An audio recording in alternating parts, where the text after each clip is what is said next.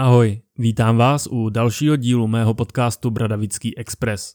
Mé jméno je Radovan a budu vaším průvočím světem Harryho Pottera. Samozřejmě jako vždy zde zmíním svůj Instagram a Hero Hero, kde mě najdete také jako Bradavický Express. Na Hero Hero vychází bonusové epizody každou středu a díly pomalu, ale jistě přibývají.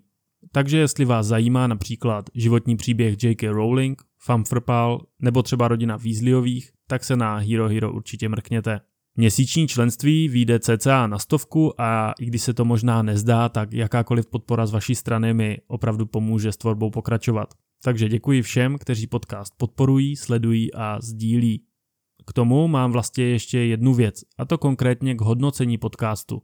Chtěl bych vás tedy poprosit, jestli posloucháte pravidelně a podcast se vám líbí, tak abyste ji ohodnotili počtem hvězdiček. Pomáhá mi to zvyšovat dosahy a samozřejmě je to i super zpětná vazba pro mě jakožto tvůrce.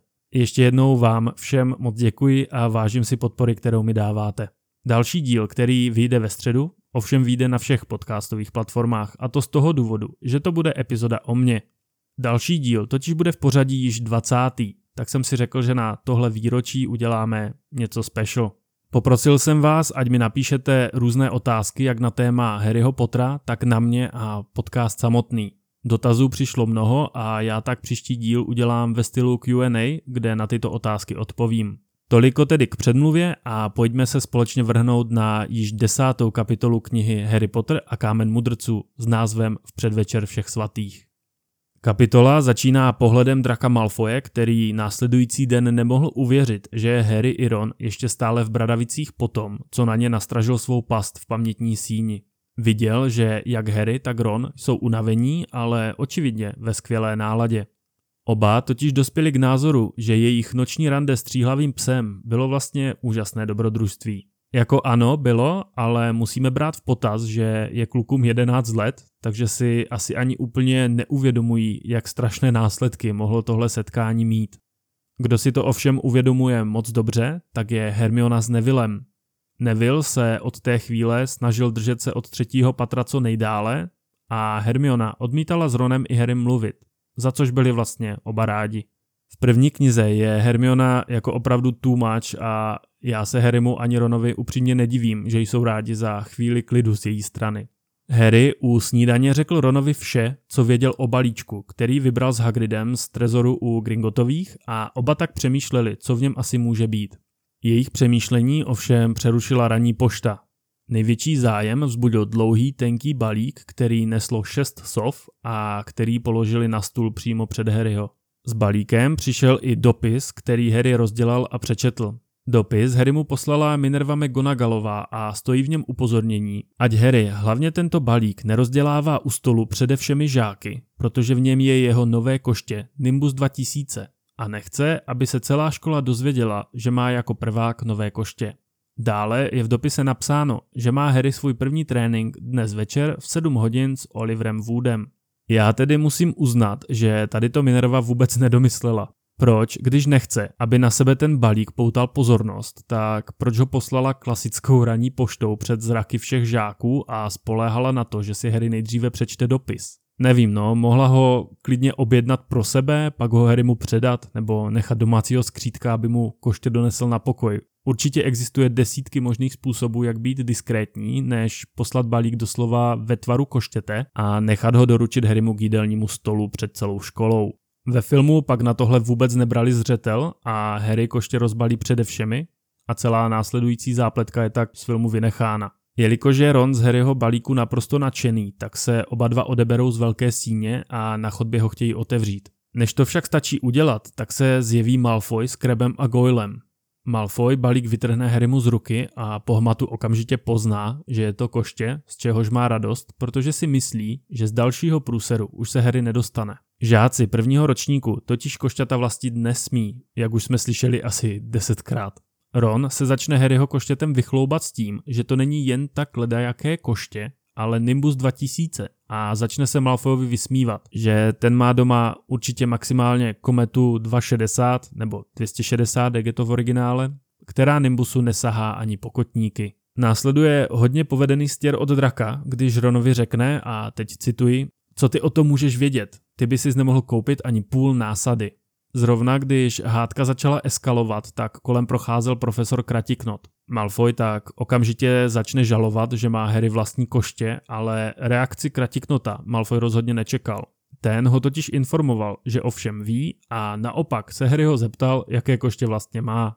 A tady Harry zahraje naprosto skvělou kartu vůči Malfoyovi. Kratiknotovi řekne, že je to Nimbus 2000 a že vlastně může poděkovat Malfoyovi, protože bez něj by ho nedostal. Což je vlastně pravda, protože nebýt draka a jeho extempore na hodině létání, tak by Harry nikdy neměl šanci se ukázat před profesorkou McGonagallovou, jaký je skvělý letec. Tohle draka uzemnilo a už se nezmohl na nic dalšího. Harry s Ronem začali stoupat po schodech a u toho se smáli, když za sebou uslyšeli naštvanou Hermionu, která jim vyčítala, že vlastně byli odměněni za porušení školního řádu. Celý den se pak Harry a ani Ron nebyli schopni na nic soustředit. Protrpěli zbytek vyučování, večeři do sebe sotva naházeli a pak utíkali k Harrymu do pokoje, aby koště konečně vybalili. Koště bylo nádherné. Štíhlé, lesklé, s mahagonovou násadou a úhledným rovným proutím. Skoro nahoře pak byl zlatý nápis Nimbus 2000. Jméno tohoto koštěte pochází z latiny. Nimbus znamená mrak nebo průtrž mračen. Koště se začalo vyrábět v roce 1991 a číslo 2000 tedy neznamená rok vydání. Je to zkrátka číslo modelu. Jeho předchůdci byla košťata Nimbus 1000 a 1500, takže 2000 se zdá být celkem logické. Proč je ale další model pojmenován 2001, tak to mi zatím zůstává záhodou a snad se mi to povede zjistit, až se pustíme do druhé knihy. Když se blížila sedmá hodina večerní, tak se Harry vydal přes školní pozemky k Famfrpálovému hřišti. To bylo ohraničeno tribunami se stovkami sedadel. Na obou stranách hřiště byly tři obruče různé výšky. Obruče vypadají jako plastová držátka z bublifuku. Nejmenší obruč má cca 9 metrů, ta nejvyšší uprostřed 15 metrů a poslední má kolem 12 metrů. Historii Famfrpálu, stejně jako pravidla a popis různého vybavení jsem obsáhl v poslední bonusové epizodě na Hero Hero, takže koho toto téma zajímá více, tak určitě doporučuji. Protože především historie jednotlivých míčů mě naprosto fascinuje. Harry na hřiště dorazil první, na nic nečekal, okamžitě nasedl na koště a začal létat. Lét si opravdu užíval, zkoušel, co vše si na novém koštěti může dovolit, to už ovšem přišel Oliver Wood, kapitán fanfrpálového družstva a pokud vím, tak kraš mladých slečen po celém světě, alespoň tedy ve filmovém podání. Oliver Harryho pozdraví a i hned mu vysekne poklonu s tím, že je Harry na létání opravdový talent. Dnes si tedy mají pouze vysvětlit pravidla a následně budou Harryho čekat tři tréninky týdně s celým týmem. Pravidla fanfrpálu tady zhrnu opravdu ve zkratce. Každý tým tvoří sedm hráčů. Tři střelci, dva odrážeči, jeden brankář a chytač. Střelci mají za úkol prohodit míč Quaffle, Camral, jednou ze tří obručí, za což získají pro svůj tým 10 bodů. Brankář, což je v týmu Nebelvíru právě Oliver Wood, má za úkol tyto obruče bránit a nenechat střelce skórovat. Následně dá Harrymu Oliver pálku, která se, a teď cituji překlad z knihy, podobá pálce, s jakou se hraje pasák. Samozřejmě mě tento překlad zaujal, protože jediného pasáka, jakého znám, tak eh, ten význam tady úplně jako nesedí. Googlil jsem tedy a pasák je hra, taktéž zvaná pálkovaná. Když to řeknu hodně zjednodušeně a nebudem se zabírat pravidly, tak se jedná o jakéhosi předchůdce baseballu. Hra má x podob, od různých druhů pálek až po různé míče. Přijde mi to prostě jako název pro jakoukoliv hru, kdy vám někdo nahazuje předmět, a vy do něj valíte pálkou. Teď už zpátky k Harrymu, který drží v ruce právě tuto pálku. Oliver Harrymu ukazuje dva železné míče, které se jmenují potlouky. Jakmile jeden z potlouků vypustí, tak se okamžitě rozletí do vzduchu a následně se zaměří na Harryho. Ten se ožene pálkou, odpálí potlouk pryč a ten se po chvíli opět vrátí zpět. To už po něm ale Wood skočil, přichytil ho na zemi a následně jej připoutal zpátky do bedny k ostatním míčům. Seznámili jsme se tedy s potlouky, jejich jediný účel je srazit letce z koštěte nebo donutit letce změnit směr letu. Každý tým má dva odrážeče, v Nebelvíru dvojčata Weasleyovi A právě odrážeči se snaží chránit před potlouky své spoluhráče a zároveň nadělat co největší škodu druhému týmu. Podle mě naprosto správný výběr hráčů v Nebelvíru na tuto pozici, protože kdo jiný by se na takovou pozici hodil více než Fred a George. Vždyť oni sami jsou takový potlouci a taky dělají paseku, kde se jen dá. Chybí nám tak už jen poslední člen týmu a tím je samotný Harry. Ten bude hrát na pozici chytače a jeho úkolem je polapit malý zlatý míček se stříbrnými křídly. Zlatonku. Zlatonka je neskutečně rychlá a mrštná. A nemůžu si to odpustit a znovu tady musím připomenout díl na Hero Hero, protože historie Zlatonky je asi nejzajímavější z celého fanfrpálu a z celé historie fanfrpálu. Pokud se Harrymu podaří Zlatonku chytit, tak ukončí zápas a získá týmu 150 bodů což skoro vždy znamená výhru, ovšem ne vždy tomu tak je. Pokud druhý tým vede o 160 bodů a více, tak i přesto, že zlatonku chytíte, tak nevyhrajete. Jako je tomu třeba ve čtvrtém díle, kdy přesně tohle udělá hráč bulharské reprezentace Viktor Krum a prohrajou utkání proti Irsku. Krum věděl, že na tým Irů absolutně nestačí a tak chytil zlatonku, i když prohrávali o více než 150 bodů. Zápas tak sice prohráli, ale ušetřili si mnohem větší ostudu. Zápas trvá vždy do té doby, dokud chytač zlatonku nechytí a dle Vůda se nejdelší zápas hrál tři měsíce. Tady mě ani tak nezajímá, jak to hráči dělali logisticky s odpočinkem, spánkem a tak dále, ale více by mě zajímalo, co diváci Vemte si, že si koupíte lístek na zápas v pátek odpoledne a místo hodinky dvou ten zápas trvá tři měsíce. Nemyslím si, že vám na to vystaví omluvenku do práce nebo do školy, co? Takže pravidla jsme si prošli a Harryho čeká první trénink. Jelikož už je ale tma, tak se Wood bojí, že by mohli ztratit zlatonku, kdyby trénovali s ní. Místo toho si tak oba nasedli na košťata a Wood házel po Harrym klasické golfové míčky a zkoušel tak jeho obratnost a postřeh. Harrymu neunikl ani jeden a to udělalo na Wooda dojem. Přirovnal ho k Charlie Weasleymu, který je považován za nejlepšího chytače v historii Bradavické školy. V ději se teď přesuneme o celé dva měsíce dopředu a to přesně den před slavností všech svatých. V originále je název kapitoly a vlastně celé této slavnosti Halloween. Slovo Halloween nebylo v době překladu u nás ještě tak populární a nijak se vlastně neslavil. I tak ovšem tento překlad smysl dává. V Česku máme dušičky, což je svátek k uctění památky všech zesnulých. Naproti tomu Halloween, také znám právě jako All Saints Day, slavnost všech svatých, je svátek k uctění všech svatých křesťanské církve. Myslím si tedy, že pan Medek zvolil tento překlad čistě z hlediska významu. Harry trávil veškerý svůj volný čas studiem, děláním domácích úkolů a tréninkem fanfrpálu. V Bradavicích se začal cítit jako doma. Dokonce více, než se kdy cítil u Darsleyových v Zobí ulici. V den svátku všech svatých čekala ročník Harryho hodina kouzelných formulí s profesorem Kratiknotem, kde se měli naučit přimět předměty létat. Žáci byli rozděleni do dvojic a bylo jim přiděleno peříčko, které měli za pomocí kouzel levitovat. Harry byl se Seamusem Finnaganem a Ron s Hermionou, z čehož byli oba v rozpacích a popuzení. Hermiona totiž za celé skoro dva měsíce, čili od doby, kdy Harry dostal koště, tak nepromluvila ani slovo jak s Ronem, tak s Harrym. Kratiknot jim pak řekl, že je důležité švihnout a přiklepnout svou hůlkou. Ano, oproti filmu je tu změna, kde zazní známé švihnout a mávnout. Také je důležité zaklínadlo Wingardium Leviosa. Slovo Wingardium je sloučenina dvou slov. Anglického wing, křídlo, a latinského ardus, což znamená vyvýšený nebo vysoký. Leviosa pak je také z latiny, a to konkrétně ze slova levo, což znamená zvednout, nebo ze slova levitas, lehkost.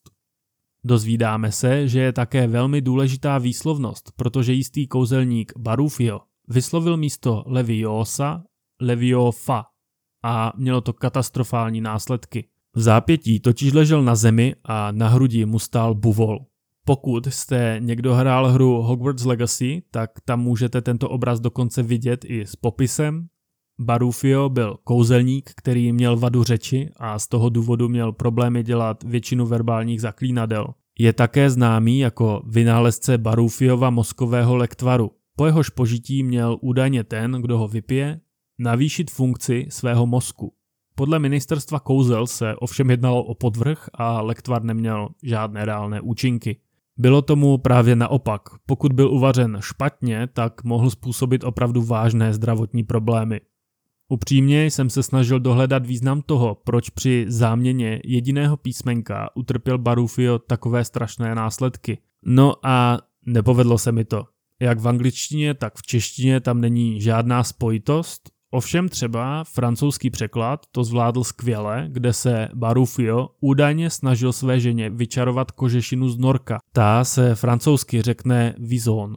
Po přeřeknutí se tak zjevil ne kožich, vizon, ale bizon. Bizon. Takže klobouk dolů před francouzskými překladateli a před tím, jak si s tím hravě poradili. Vraťme se teď zpátky do hodiny, kde netrpělivý Seamus šťouchl hůlkou do brku a ten vzplál. Harry Brk musel uhasit svou čapkou a během toho se pokoušel vznést své peří i Ron. Ten vykřikoval Wingardium Leviosa pořád dokola a u toho zběsile mával hůlkou. Zde přichází všemi milovaná a dnes i hodně mýmovaná scéna s Hermionou, která Rona kárala, že říká zaklínadlo špatně, protože je to správně Leviosa a ne Leviosa. Aby dokázala, že má pravdu, tak pronesla kouzelnou formuli, švihla a přiklepla hůlkou a peří se okamžitě začalo vznášet, za což je profesor Kratiknot především i pochválil.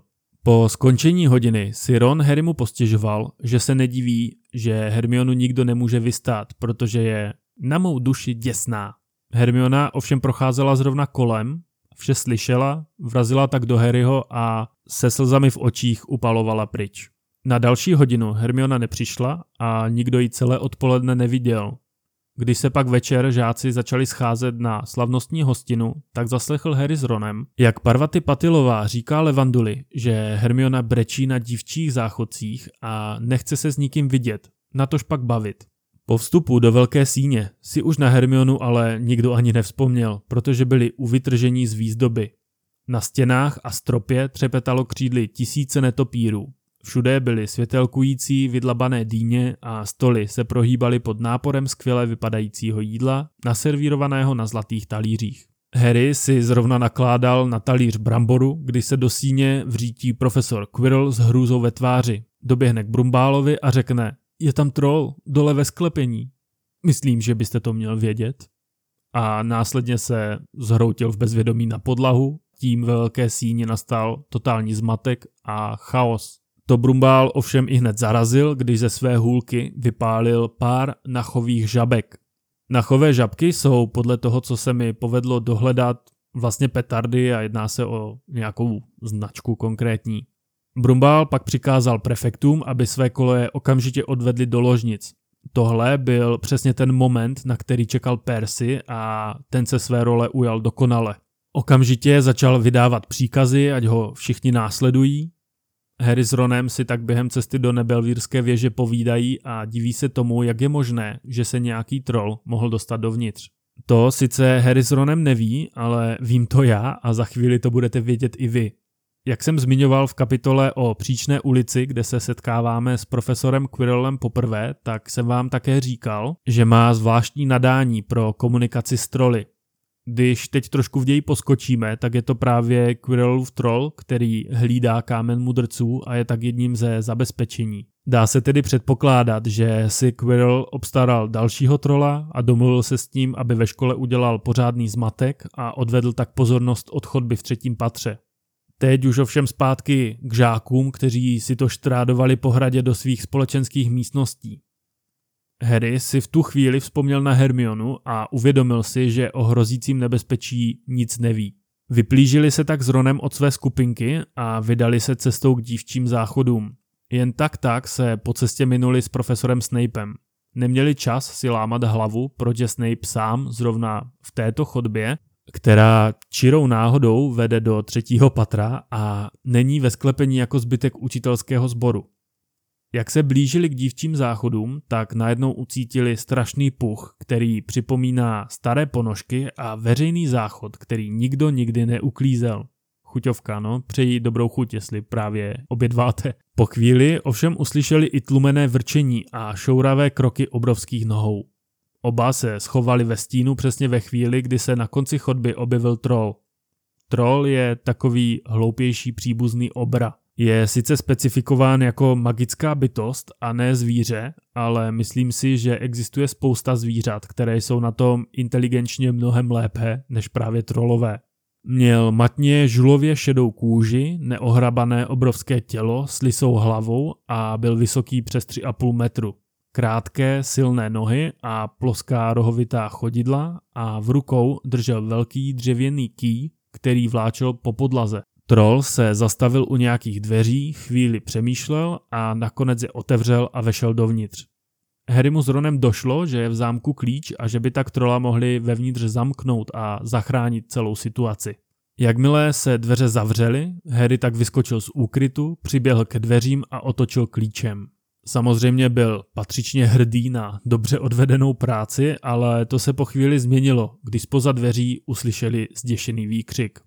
Až teď jim došlo, že trola zamknuli na dívčích záchodech spolu s Hermionou. Vím, že Hermiona na záchodech brečela, ale být to já, tak jsem v takovém okamžiku opravdu rád, že sedím zrovna na záchodě, protože vidět na život trola, tak tu záchodovou mísu stoprocentně využiju. Harry s Ronem okamžitě dveře odemknuli a vpadli dovnitř. V tu chvíli si to už troll mířil směrem k Hermioně, která se krčila u protější stěny.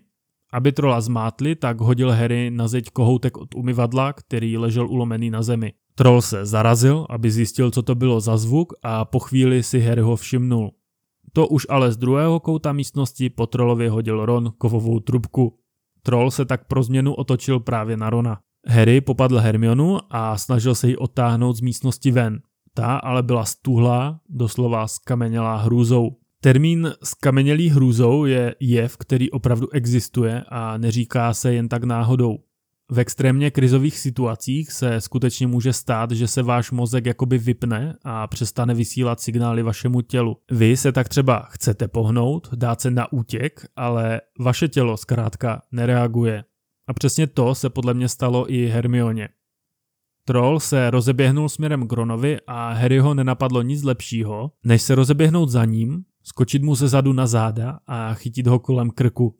Jelikož měl v ruce stále hůlku, tak když trola chytil, zároveň mu tuto hůlku zarazil do nosní dírky. To trola pochopitelně rozuřilo a začal mávat kýjem na všechny strany. Ron vytáhl svou hůlku, zakřičel Wingardium Leviosa a tím se trolův ký zvedl do vzduchu a vyletěl až skoro ke stropu. Tam se otočil a s děsivou ránou spadl trolovi přímo na hlavu. Troll tak dostal celkem slušné KO a zhroutil se k zemi. Harry vytáhl svou hůlku z trollova nosu. Fuj, trolí holuby. Omlouvám se, ale tohle je jedna z mála scének, kterou fakt mám rád v dubbingu a myslím, že Vojta Kotek odvedl fakt jako fantastickou práci. V tu chvíli už se do místnosti vřítili profesoři Snape, Quirrell a Minerva McGonagallová. McGonagallová se začala okamžitě vyptávat, co je to pro boha napadlo, když Hermiona promluvila a celou vinu svedla na sebe s tím, že si myslela, že na trola stačí, protože si o něm četla snad úplně všechno, co jde a že díky Harrymu a Ronovi je stále naživu, protože ji zachránili. Za tohle dostala od profesorky vynadáno a nebelvírské koleji bylo strženo pět bodů. Zároveň ale pět bodů dostal Harry a dalších pět Ron, takže to ve výsledku dopadlo dobře a ještě jsou v plusu. Tady si schválně zapamatujte, kolik bodů dostali za souboj s trolem a o kolik bodů přijdou v následujících kapitolách za noční potulky hradem. Přeci jen je to rozdíl dost markantní a mně osobně to zcela nedává smysl, ale o tom si povíme až v těch následujících kapitolách. Následně se pak Harry, Ron i Hermiona vydali zpět do nebevlírské věže a Ron si po cestě postěžoval, že těch bodů mohli dostat skutečně více.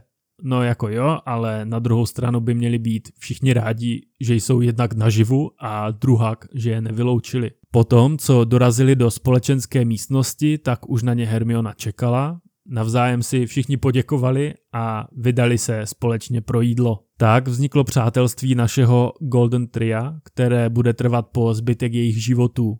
Sama autorka Harryho, J.K. Rowling, se pak nechala slyšet, že celou příhodu s trolem si vymyslela jen proto, že si uvědomila, že Hermionu napsala opravdu jako nepříjemnou osobu, kterou by nikdo jinak neměl rád a ona tak potřebovala nějaký opravdu silný zážitek nebo spíše trauma v tomto případě, aby dala naši trojici dohromady, což se jí podle mě více než povedlo. Zde tato kapitola končí, stejně jako i dnešní epizoda mého podcastu. Děkuji, že jste doposlouchali až do konce. Opět jako vždy připomínám Instagram a Hero Hero. Přeji vám krásné dny plné magických zážitků a těším se u další epizody. Ta, jak jsem zmiňoval na začátku dnešního dílu, vyjde ve středu a bude se týkat dotazů, které jste mi během posledních dní napsali. Ahoj.